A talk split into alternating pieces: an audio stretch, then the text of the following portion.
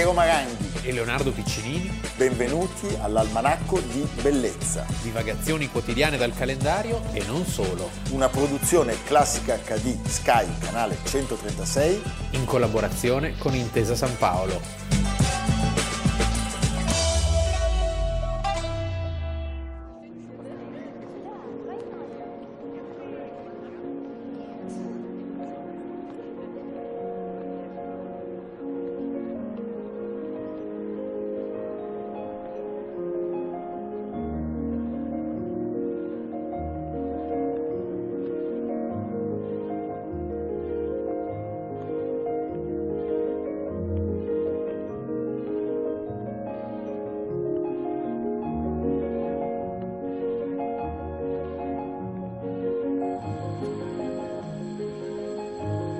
28 marzo 2021, Almanacco di Bellezza. Siamo ancora qua, come Siamo cantava Vasco Rossi. Sì, ecco, abbiamo iniziato con la musica. La musica era un estratto dal film Bolshoi 2017, Valery Todorovsky. Sì.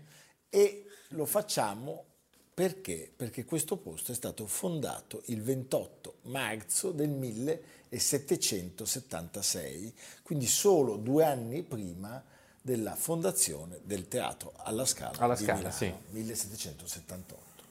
Questa, tra l'altro, è una frase stampata su ogni biglietto del teatro Bolshoi di Mosca. Il teatro fu costruito su editto della zarina Ekaterina, che non era russa propriamente, ma era tedesca. Allora era un teatro diverso da quello attuale certo. e non si chiamava neanche Bolshoi ma si chiamava Piotrowski ed era, come hai ricordato tu, contemporaneo della Scala, però la posizione era quella, cioè sì, l'edificio sì. era quello. Poi c'è una cosa che cambia la geografia e l'architettura di Mosca ed è il grande incendio del 1812 12. sotto una, l'avanzata di Napoleone, Napoleone, cioè Mosca viene praticamente rasa al suolo. Però Napoleone poi le prende. E poi le prende, quindi finiscono male entrambi. La storia narra tra l'altro che il duca Urusov che era il governatore del, di Mosca, chiese alla zarina di liberarlo dal pagamento dell'editto annuale da versare all'imperatrice. La capitale era stata spostata da qualche anno a San Pietroburgo da Pietro il Grande. Quest'ultima allora gli chiese di costruire a sue spese entro cinque anni un teatro con tutti gli arredi necessari in muratura e con una facciata che potesse abbellire il centro ah, della capitale. La Lady di Ferro. Mamma mia.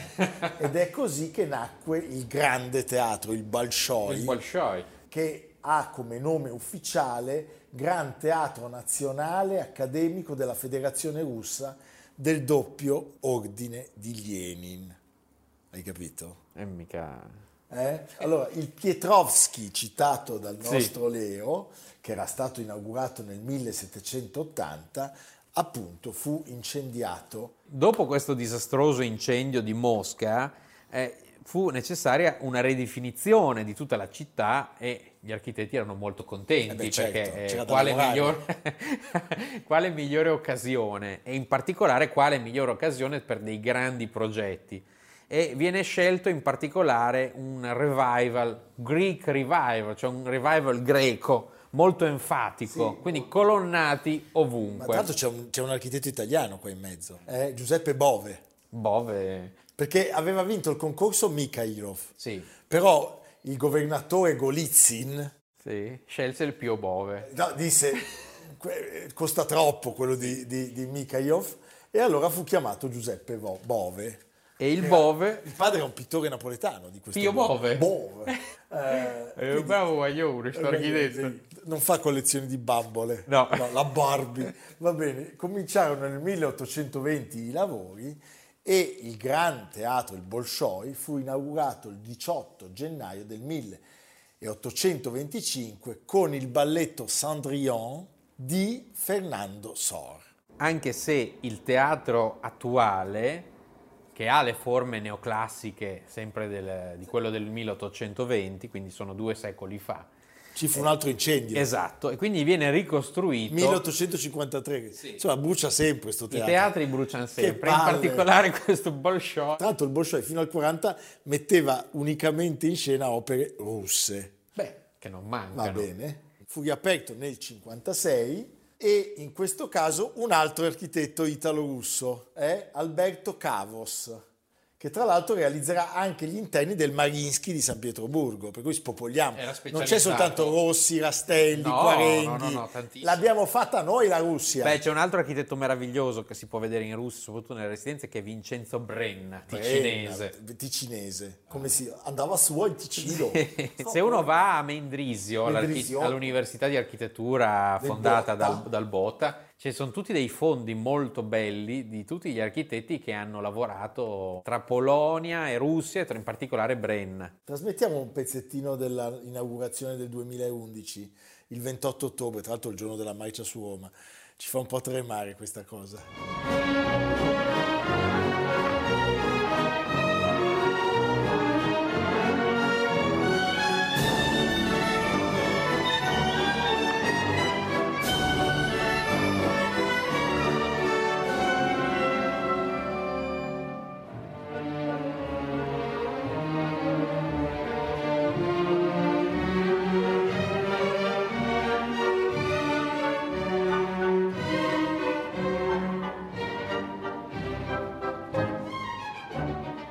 Io l'ho fatto, sai perché?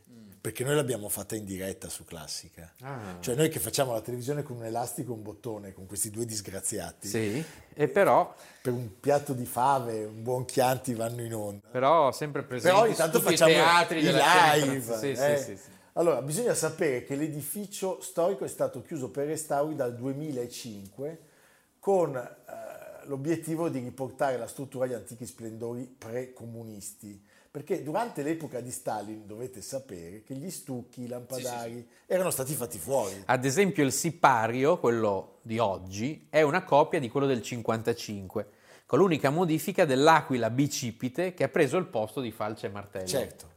Poi avevano compromesso anche la struttura perché facevano i congressi, ah, per cui l'acustica eh. era andata a farsi benedire, cioè si sentiva benissimo la scarpa di Khrushchev, sì. ma, ma, quando suonavano i, i, violini era un disastro. Allora ricordiamo alcune prime storiche. Mazeppa. Ma, Mazeppa di Tchaikovsky. Boris Godunov. Una delle versioni di Mussorgsky.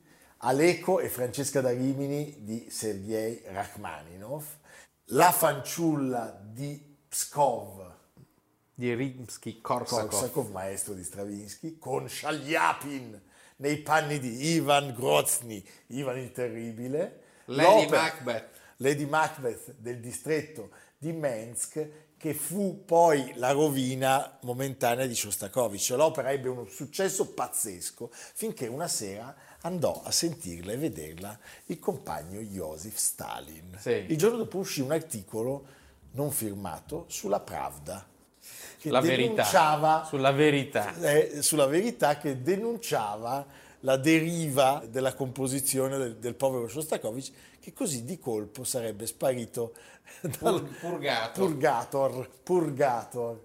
Beh, insomma, parliamo però di molti titoli importantissimi della storia della musica russa e parliamo di una terra che ha regalato compositori meravigliosi, interpreti pazzeschi, la grande scuola russa e anche sovietica, devo dire. E poi la musica è importante per loro. Cioè io tutte le volte che sono andato a delle manifestazioni musicali di peso in Russia ho visto tanta nomenclatura partecipano, ma non come il 7 dicembre che vengono e poi si annoiano per farsi fare la fotografia. Quindi anche i russi di oggi? Anche, ancora i russi di oggi. Qualcuno ce n'è. Qualcuno ce n'è, no, no, c'è, Non sono c'è. solo oligarchi no, e banditi, no, no? Purtroppo molti musicisti, anche Chelsea, sono molto amici di Putin. Ah. Sì.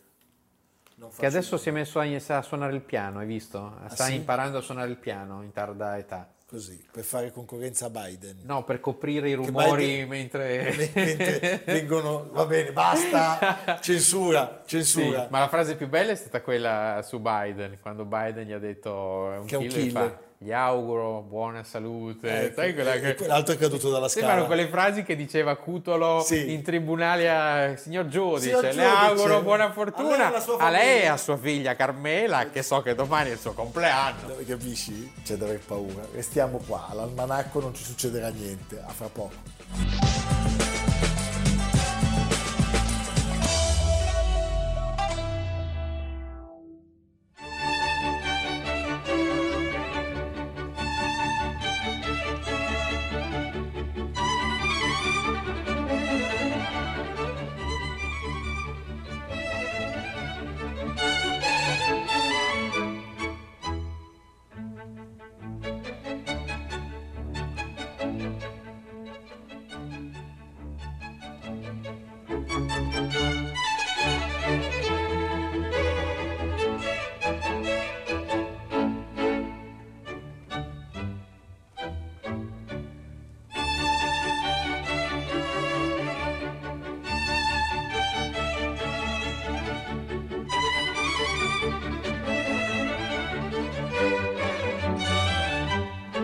L'arte è lo sforzo incessante di competere con la bellezza dei fiori e non riuscirci mai. Bella, molto bella questa frase. Ha detto delle frasi belle, ha fatto dei quadri, banale, ma... ha, dei, ha fatto dei quadri orrendi. No. a me spiace, ma so che qua non andremo d'accordo, ma io non ce la faccio. No, no, allora per come cioè, antidoto... Per stiamo per parlare di un grande personaggio della storia dell'arte, sì. che però è come il Cointreau le sigarette alla menta. Che i, i, cioè, gli, emiliani, gli, emiliani, non riescono a pronunciarlo perché dicono Chagall. Chagall.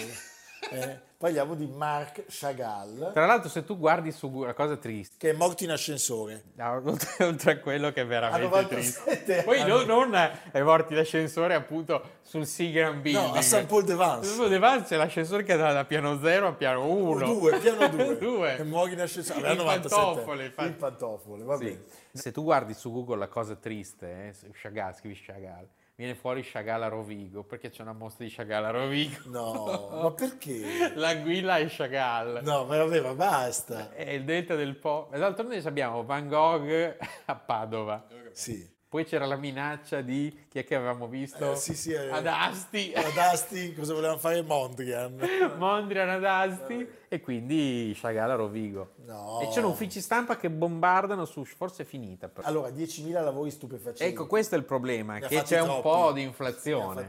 Però ti consiglio come antidoto, se ti vuoi reinnamorare dell'opera di Chagall, di andare appena si potrà a Berna, Berna a Berna al Kunstmuseum, che è un museo meraviglioso, e c'è un bellissimo quadro del 1911, quindi è il primo anno in cui lui va a Parigi, dedicato alla sua fidanzata, questo è il titolo dell'opera. Dove ci sono un, un cornuto, sì, un cornuto bellissimo. quello è un quadro meraviglioso. Devo dire sì, sono d'accordo. Sì. Poi i colori pazzeschi. Poi è chiaro che si ripete, esempio il rabbino, la mucca, cioè dopo un po' diventa... Sì. Io sono è il, è il un po' saturato. Ma sai quando preferito di Papa Francesco. Aia Aia. sì, così aia, ha dichiarato perlomeno eh, nel, momento, nel momento della incoronazione, si dice così, il Papa viene incoronato. Diciamo, lui ha lavorato tantissimo sì. in tantissimi posti diversi, cioè la cattedrale di Metz, a Gerusalemme, la sinagoga, l'edificio delle Nazioni Unite a New York,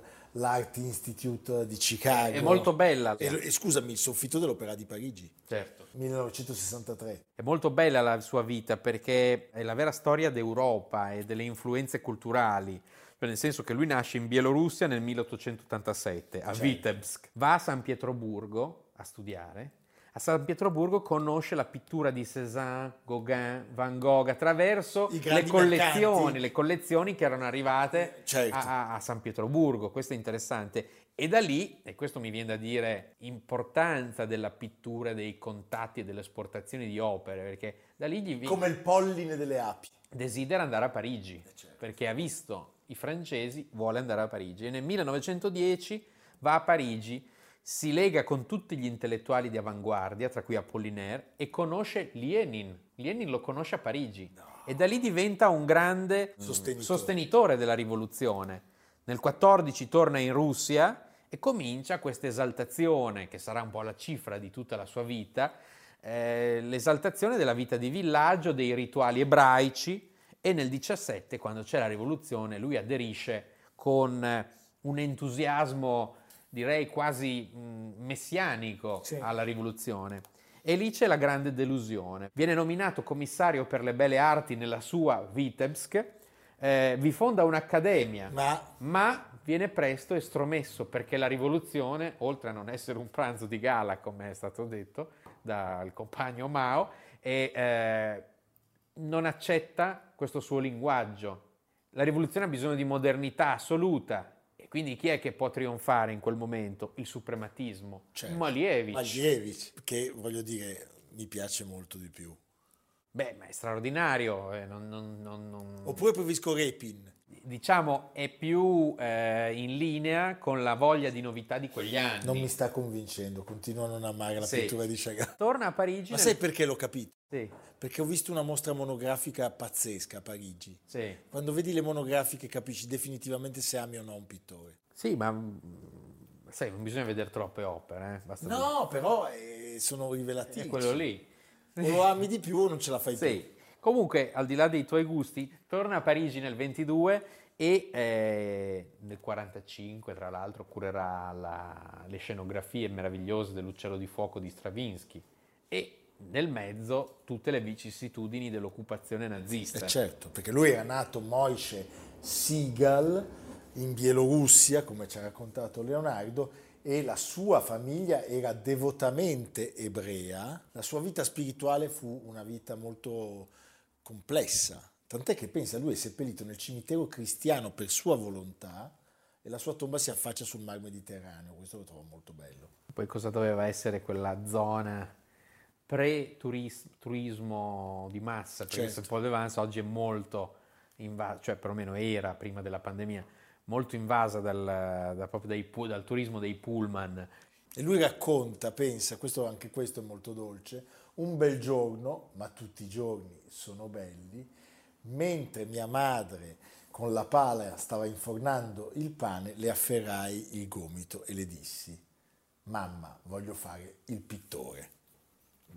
Sembra la pubblicità del Mulino Bianco. Di sì, beh, così. Sì.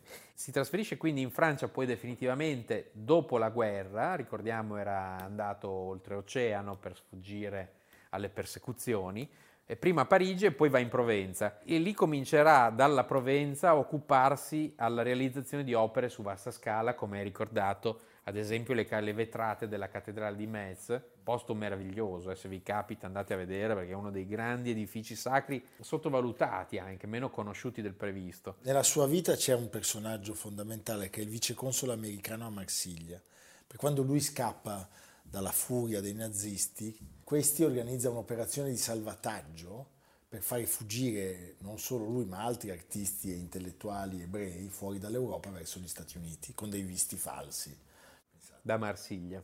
E tutta la sua, diciamo, la sua poetica è dominata da, questa, da, questo ritorno alle origini, all'infanzia, ai contadini, al rito e alla tradizione ebraica, però sempre raccontato con dei toni non realistici, no, certo. ma quasi di illusionismo, di, di favola, di mito. Di mito.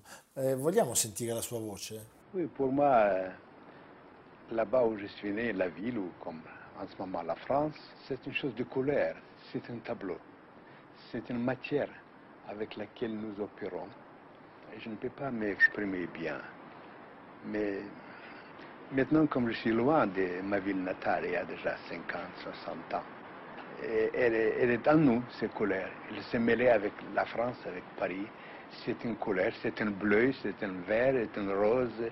Ce sont des lignes en, un certain désordre. Ça, c'est Vichy, ça, c'est la France de ce point de vue, je suis toujours là, je suis toujours ici, je suis partout, mais partout, surtout en France e a Vitebsk. Je veux dire che ça, ça fait le coloris, ça fait le tableau. Queste erano le sue parole in un'intervista rilasciata per il suo ottantesimo compleanno. Eh, mi piace citare eh, un paio di, di episodi simpatici. Impressionismo e cubismo sono estranei a me. L'arte mi sembra soprattutto uno stato d'animo lascia che mangino a sazietà le loro pere quadrate sui loro tavoli triangolari. Che genio era quel Picasso, un vero peccato che non abbia dipinto nulla. Eh, Beh, eh, abbastanza vedi, esagerato. Finalmente sei d'accordo con me. Ma lì era colpa di Malievich. Va bene, che l'aveva fatto arrabbiare. Che sì. Pensa che Arnold Schoenberg, quando decise di convertirsi all'ebraismo, chiese al suo amico Marc Chagall di essere testimone. Ma convertito... No, il taglietto no. no. Tu vai, devi sempre andare lì. Eh? Tu hai bisogno sempre di... Vabbè. Senti, allora restiamo delle nostre opinioni, ma parliamo di un grande uomo. Perché comunque Chagall è, è un personaggio che ci è simpatico. Sì, e poi Peccato appunto è il simbolo di questa cultura eh, della cara vecchia Russia, per me non più esistente, eh, che si nutriva di radici europee. Sì, certo mi piace, non più esistente. No. E allora oggi dove ci porti? Nelle Marche. Oh, finalmente. Nelle Marche è Mi uno... piace da pazzi andare nelle Marche. In un posto... Si mangia e si beve benissimo. In un posto apparentemente fuori dalle rotte, tra Macerata e Civitanova Marche, tra Macerata e il mare, Monte San Giusto. A Monte San Giusto, pochi lo sanno, ma c'è forse il capolavoro assoluto di uno dei più grandi artisti del Cinquecento, Lorenzo Lotto. Wow la crocifissione. Quello della piazza? Piazzale Lotto. Sì, anche quello del gioco del lotto. Dai. Sì.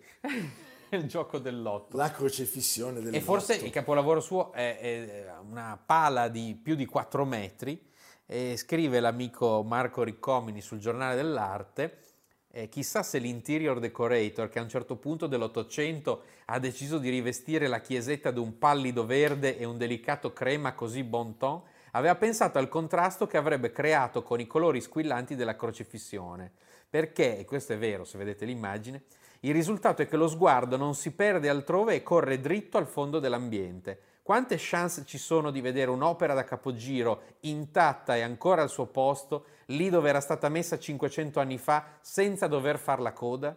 Come vincere un terno all'otto. All'otto. Evviva tutti a vedere Lorenzo Lotto A Monte San Giusto, e noi ci vediamo domani. domani. Almanacco di bellezza, cura di Piero Maranghi e Leonardo Piccinini. Con Lucia Simioni, Jacopo Ghilardotti, Samantha Chiodini, Paolo Faroni, Silvia Corbetta. Realizzato da Amerigo Daveri, Domenico Catano, Valentino Puppini, Simone Manganello. Una produzione classica HD Sky Canale 136 in collaborazione con Intesa San Paolo.